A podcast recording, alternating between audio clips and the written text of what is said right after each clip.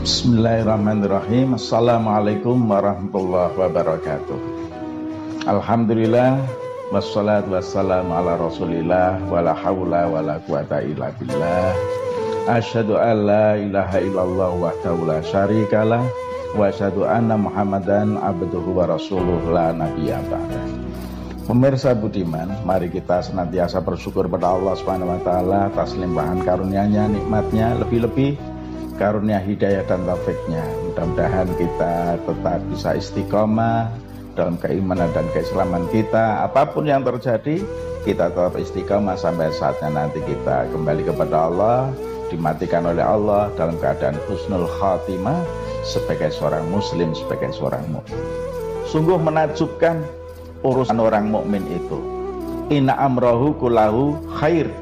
Karena semua urusan orang mukmin itu baik Walaysa dzalika lihadin ilalil mu'min dan hal ini tidak mungkin terjadi kecuali hanya atas orang mukmin.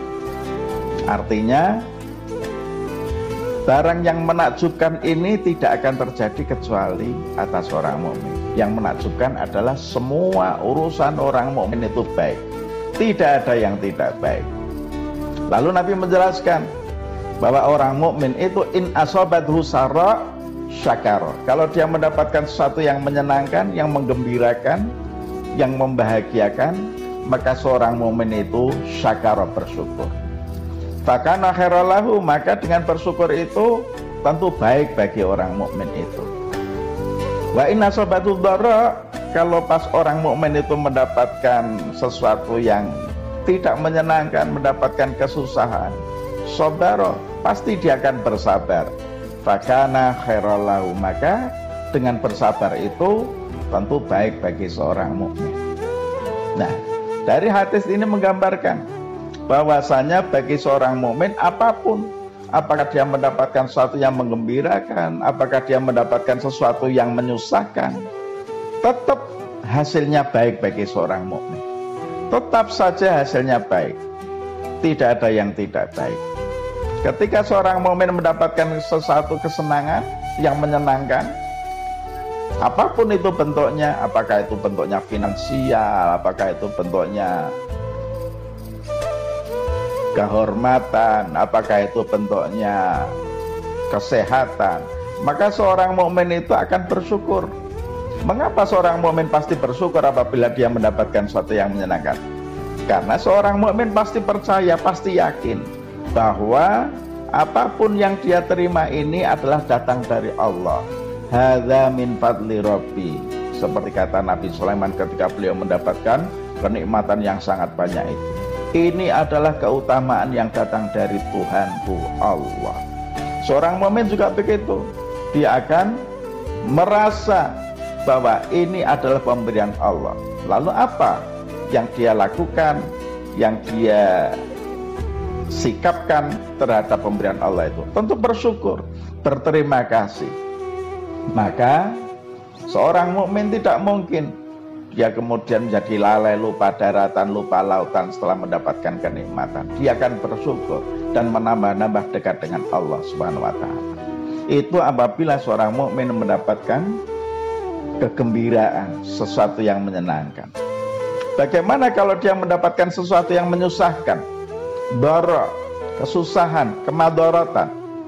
Seorang mukmin, orang yang percaya kepada Allah, percaya kepada sifat-sifat Allah, percaya kepada janji-janji Allah, maka pasti dia akan kembalikan semuanya itu kepada Allah. Apalagi Allah sudah menyatakan, A'udzubillahi minasyaitonirrajim, ma asaba mim musibatin illa biidnillah. Tidak ada satu musibah pun yang menimpa kecuali pasti itu atas izin Allah. Artinya seorang mukmin akan mengembalikan kepada Allah tentang apa pun yang dia rasakan, termasuk kesusahan. Seorang mukmin meyakini, oh, kesusahan ini datang dari Allah hanya untuk menguji apakah aku termasuk orang yang tetap dalam iman bersabar atau akan kufur dan lari dari kenyataan. Nah, bersabar itu adalah ketika dia meyakini bahwa dia adalah milik Allah dan dia pasti akan kembali kepada Allah.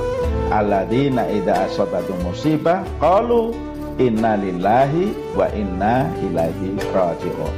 Orang yang apabila mendapatkan satu musibah, maka dia menyatakan secara tulus dari dalam hatinya, Inna lillahi wa inna ilaihi raji'un. Kami ini milik Allah dan kami ini pasti akan kembali kepada Allah.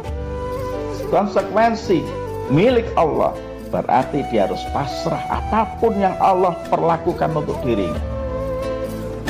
Terserah Allah. Bukan hanya dirinya, kalau dirinya milik Allah maka apa pun yang dia miliki juga milik Allah. Harta bendanya milik Allah, anak-anak keluarganya milik Allah. Maka ketika semuanya itu milik Allah diambil oleh Allah, maka dia yakin ini memang milik Allah. Maka lumrah kalau Allah mengambil kembali.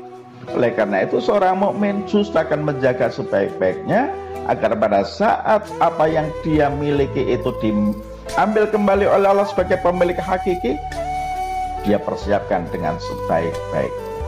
Inilah yang bisa saya sampaikan pada kesempatan ini.